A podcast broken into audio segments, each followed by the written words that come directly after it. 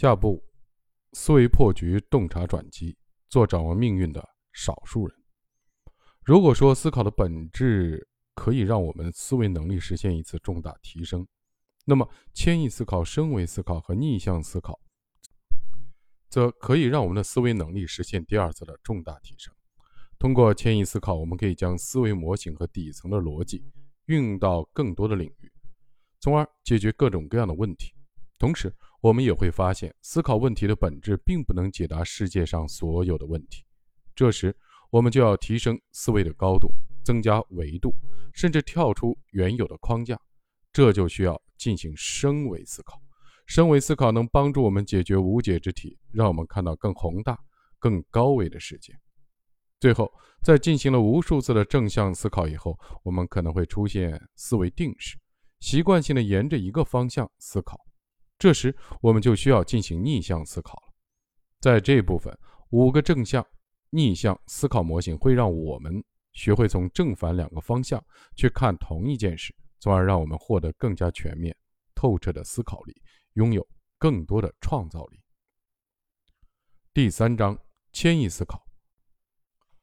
如何用八十到九十个重要的模型解决百分之九十的问题？查理芒格说过一句耐人寻味的话。一个人只要掌握八十到九十个思维模型，就能解决百分之九十的问题。而这些模型里面非常重要的只有几个。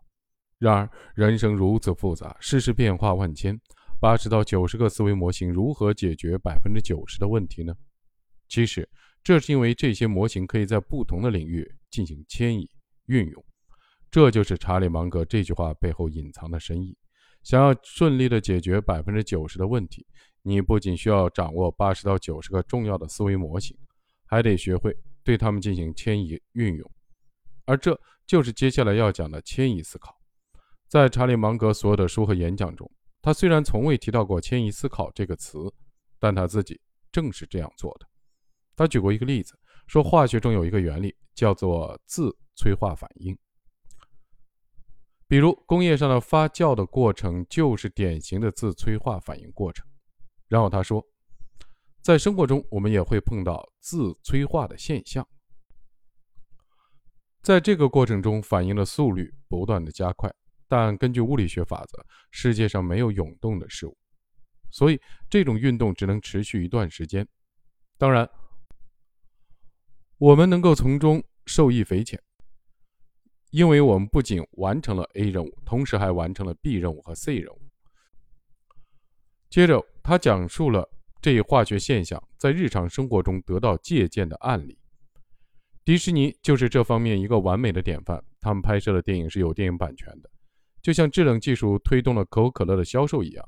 在有录像带以后，迪士尼不需要发明任何东西，只要拍摄完成的电影拿出来做成录像带就行。在这个例子中，查理芒格向我们展示了他从未提到过的运用自如的思维方式——迁移思考。他是怎样做的呢？查理芒格先是提到了化学中的自催化反应。简单来说，它的本质就是自身的产物可以让自身发展进一步的加速，这是非线性的。然后，查理芒格将它迁移到了商业领域，用这个化学现象来说明迪士尼的商业模式。迪士尼做的其实就是一件事：拍电影。电影是迪士尼的产物，这个产物除了给迪士尼带来一定的收入以外，还能使迪士尼进一步的发展壮大，比如。电影中的卡通形象延伸出了迪士尼的乐园，以及各种礼品、衣服和玩具等，增加了迪士尼的收入。同时，这些衍生品也强化了迪士尼的品牌形象，增加了目标客户对迪士尼的喜爱。这样就会有更多的人去买录像带，或是愿意为迪士尼电影付费。从化学中的一个现象想到了商业中的一种模式，进而将其解决方法迁移过去，这就是迁移思考。除了查理芒格，数学家基波利亚也是迁移思考的高手。在《怎样解题》这本书里，波利亚向我们介绍了一种非常重要的思维方式：如何用类比推理解数学题。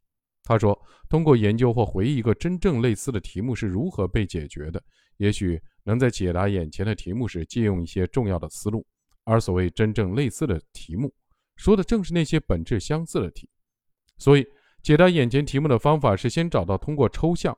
和眼前的题目表面不同、本质相似的题目，通过借用这个题目的解答方法，解决眼前之题。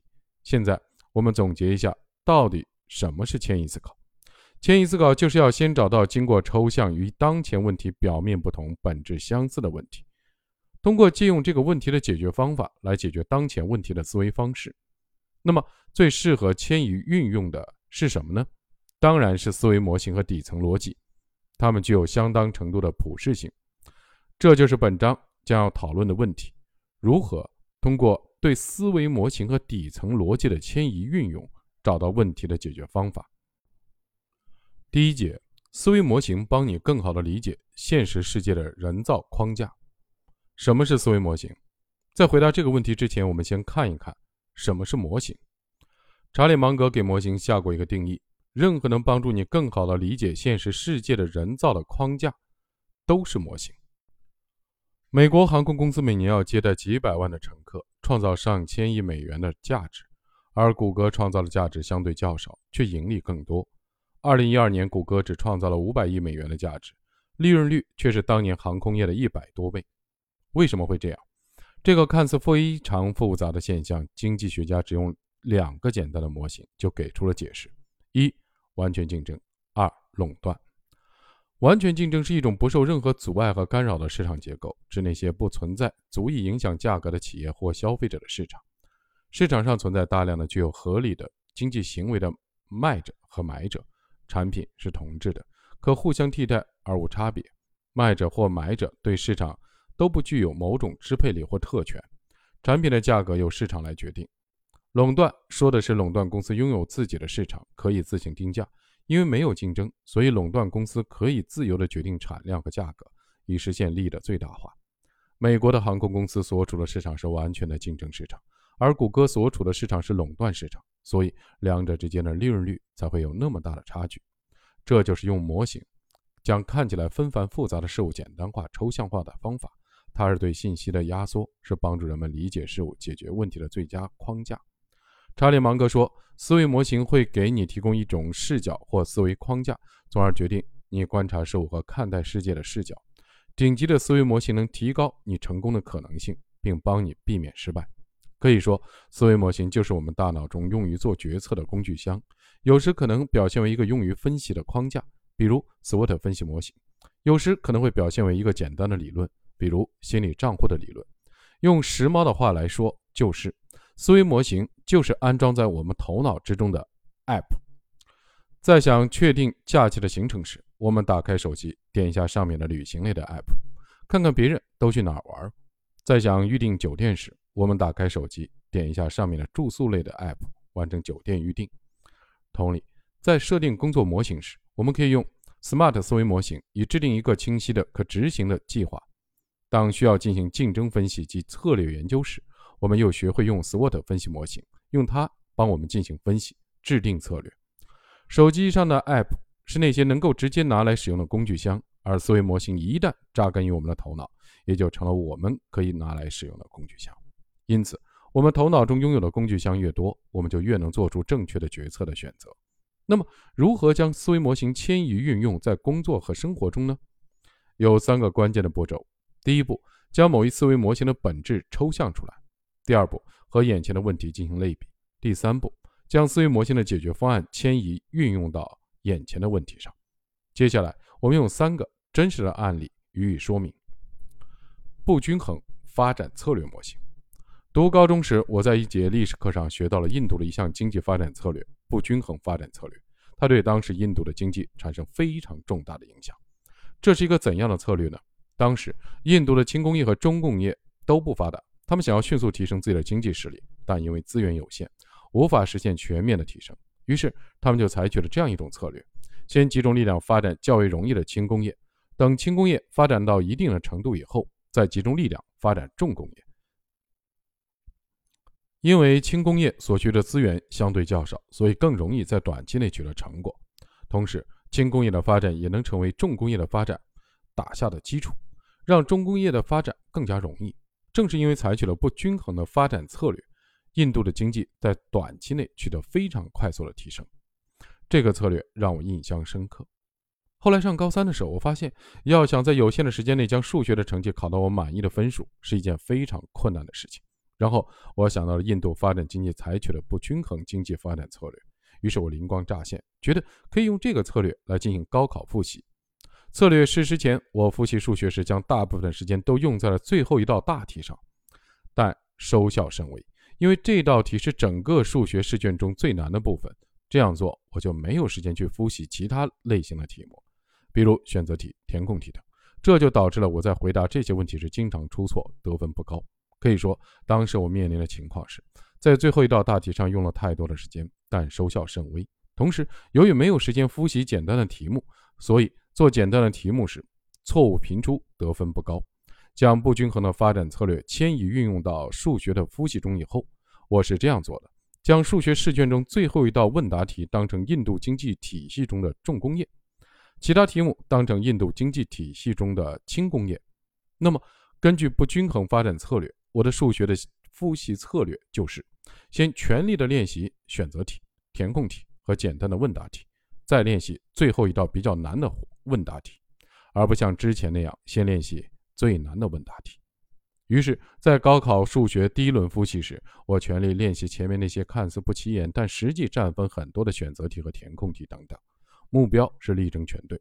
在高考数学第二轮复习时，我开始全力练习最后一道问答题之外的其他问答题，力争全对。最后，在高考数学第三轮复习时，主攻最后一道问答题。当时我估算过，如果复习的时间不够用，实在来不及的话，我只要保证前面的题目准确率高。就好，最后那道题不管能不能得分，我都得到了自己想要的分数。最后，我的高考的数学成绩证明了这一策略的正确性。我的选择题和填空题得分很高，简单问答题和扣分很少。所以最后一道大题，我虽然并未拿到满分，但我也取得非常满意的高考数学成绩。相反，如果那时我的策略是把所有的时间都拿来专攻最后一道问答题，我没有时间复习前面那些简单的题。结果可能是简单的题，我答题准确率不高；最后一道大题有可能答错，最后满盘结束。从表面上来看，印度的经济发展策略与我的高考数学复习策略是完全不同的两件事。但如果我们去思考两件事的本质，就会发现它们是一样的。根据迁移思考的三个步骤，我们来一步步的分析。第一步，将不均衡发展策略这一思维模型的本质抽象出来。它的本质是，在时间紧迫、资源有限、目标很多的情况下，为了高质量的完成多项任务，并使整体的效果最优，应先集中所有的资源去实现相对容易的那个目标，然后再将所有的资源聚焦在相对较难的目标上。第二步，和眼前的问题进行类比，将这一本质与自己目前遇到的问题及高考数学复习所遇到的情况相比。我们就会发现，两者具有表面不同、本质相似的特点。第三步，将不均衡发展策略这一思维模型迁移过来的话，就是先集中精力和资源去做最容易的那部分工作，即选择题、填空题和简单的问答题，以提升整体的数学水平。然后再将精力和资源投入最难的那部分的工作中，即复习最后一道问答题。竞争战略模型。读大学时，我看了一本对我影响很大的书，叫《竞争战略》，作者是竞争战略之父迈克尔·波特。在这本书里，波特教授为商界人士提供了三种卓有成效的竞争战略，他们是总成本领先战略、差异化战略和专业化战略。在他的竞争战略面世之前，大多数企业家都认为企业可以同时追逐好几个基本的目标，因为目标越多，就意味着越可能成功。然而，波特教授却告诉大家，达到这种效果的可能性是很小的，因为贯彻任何一种战略，通常都需要全力以赴，并且需要相应的组织安排。如果企业的基本目标不止一个，资源就会被分散，从而影响最终的结果。看了这本书以后，我开始思考一个问题：人和企业一样，也处于激烈的竞争之中，需要在竞争中脱颖而出。那么，是否能将竞争战略用到自己的身上呢？又该如何使用呢？首先，我深入研究了这三种竞争战略的具体内容和使用方法。总成本领先战略是指企业强调以低单位成本为用户提供低价格的产品，这是一种先发制人的战略。它要求企业有持续的资本的投入和融资能力，生产的技能在该行业处于领先地位，专一化的战略是指主攻某一特殊的客户群，为某一产品线的细分市场或某一地区的市场。差异化的战略则指企业力求在用户广泛的重视的某些方面做到在行业内独树一帜。他选择了很多用户重视的一种或多种的特质，并赋予其独特的地位，以满足用户的需求。根据这些定义，我首先排除了总成本领先战略，因为我无法通过降低自己的收入找到一份理想的工作。然后就是在专一化的战略和差异化的战略之间选择了。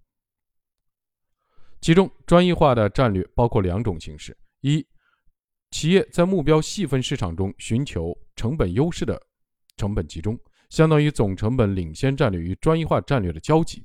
另一个企业在目标细分市场中寻求差异化的差异集中，相当于专一化战略与差异化战略的交集。即先找到一个目标细分市场，然后再在这个市场上寻求差异化。可以说，专一化的战略是以总成本领先战略和差异化的战略为基础的竞争战略，在特殊的市场中形成成本优势或差异化优势。然后我发现，以差异化的战略为基础的专一化战略就是最适合我的战略。于是我在硕士毕业找工作的期间，就把这个战略用在了自己的面试策略中。那时我非常希望在毕业时就能进入世界五百强的企业工作，尤其希望获得管理培训生的职位。于是我将它确定为面试找工作时的目标细分市场，也就是专业化战略的具体的方向。然后我研究了管理培训生岗位的招聘要求。发现这些企业的招聘要求比较一致，不会因为行业不同而有很大的区别。对于管理培训生这个职位，他们都要求综合能力强、潜力大且可塑性强。接下来，针对管理生具体的招聘要求，我做了很多准备，从英语的表达能力到数据的分析能力，从团队合作技巧到演讲能力。其中最重要的一点是我认真思考了自己在这个细分市场上的差异。和其他名校的毕业生相比，我到底有哪些竞争优势？经过思考，我将自己的优势归结为三点。然后在面试做自我介绍的时候，我就将早已总结好的自己的三大优势娓娓道来，与岗位性质一一匹配。我在介绍完每个优势以后，讲一个小故事，以说明自己与这个岗位的契合度。就这样，我从上海诸多名校的应届毕业生中脱颖而出。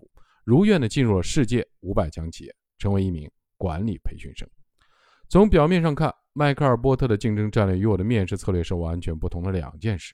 但如果去思考这两件事的本质，你会发现它们是一样的。竞争战略的本质是面临激烈的竞争而资源有限的时候，你要想脱颖而出，就得采取一定的竞争战略，不能在不同的战略间徘徊。以差异化的战略为基础的专一化战略就是其中一种战略。他的方法是先找到一个目标细分市场，然后在这个市场上寻求差异化。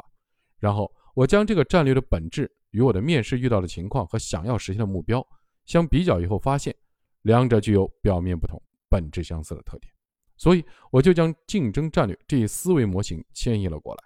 首先选择非常清晰的细分市场，然后在这个市场上寻求差异化，以形成差异化的竞争优势。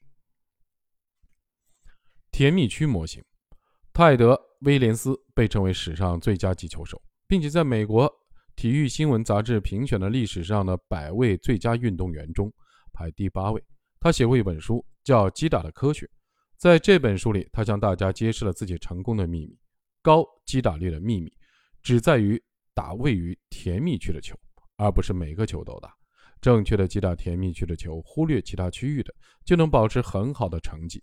那么，泰德·威廉斯具体是怎么做的呢？他把击打区划分为七十七个小区域，每个区域只有一个棒球大小，然后找出七十七个小区域中最佳的击打区域，这就是他所谓的甜蜜区。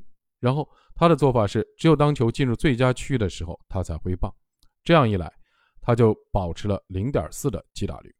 相反，他也统计过，如果飞去击打位于边缘位置的球，击打率就会下降到零点三。甚至零点二，所以位于最佳区域之外的球，泰德·威廉斯无论如何都不会挥棒。这一策略听起来似乎并不复杂，实施起来却颇为困难。因为如果总是不挥棒，就会让观众感到失望，这对球员来说无疑是一种巨大的压力。对一个棒球手来说，不但要克制对击球的渴望，还要面对观众的失望。但是如果做到了，你就能获得巨大的成功。这正是巴菲特从泰德·威廉斯那里学到的无价之宝。巴菲特说：“在投资领域，我就像一个永不停歇的棒球场上，在这里，你能做的最好的生意。我能看见一千多家公司，但是我没有必要每个都看，甚至看五十个都没必要。我可以主动的选择自己想要打的球。投资这件事的秘诀，就是坐在那儿看着球一次又一次的飞过来，等待那个最佳的球出现在你的击球区。”为什么巴菲特能根据泰德·威廉斯的击球策略得出自己的投资策略？这是因为他看到了泰德·威廉斯的击球策略背后的思维模型——甜蜜区模型。要想成功，就要做能力范围内的事，并把它做到最好。而这个能力的范围是有明确的边界的。于是，巴菲特提出了能力圈这一概念。他在致股东的信中，巴菲特解释道：“你不需要成为了解每家公司的专家。”你甚至不需要知道很多，你只需要评估你能力范围内的公司。能力圈的大小不是关键，了解它的边界则至关重要。换句话说，就是要想成功，就要做自己能力范围内的事情，投资那些你真正了解的好生意，且把它们做到最好。同时，要了解自己的能力圈内的明确的边界。跟泰德·威廉斯坚持直达甜蜜区的球一样，坚持能力圈模型的最大的困难在于如何抵挡为了追逐更多的利润而跨出能力圈的诱惑。巴菲特号称股神，有人统计过，从1955年至今，他管理的资金虽有几千亿美元之多，但他买过的股票只有78只。20世纪90年代后期，资本市场上表现最好的公司，都是科技互联网类公司，从微软到 Google。到苹果，再到 BAT，但巴菲特一股也没买。尽管这让他1999年的盈利只有百分之零点五，而当年股市大涨百分之二十一，可以说巴菲特错过了近三十年来最好的投资机会。但其实他在坚持着他的能力圈原则。巴菲特与比尔盖茨的关系很好，但在过去的很多年里，巴菲特也没有投资微软，因为他认为那是他能力圈之外的事情。根据甜蜜区的思维模型，泰德只打入甜蜜区的球，其他均不挥棒；而巴菲特只投他真正了解的好公司，其他一律不投，并由此实现了非常好的效果。这就是迁移思考的巨大力量。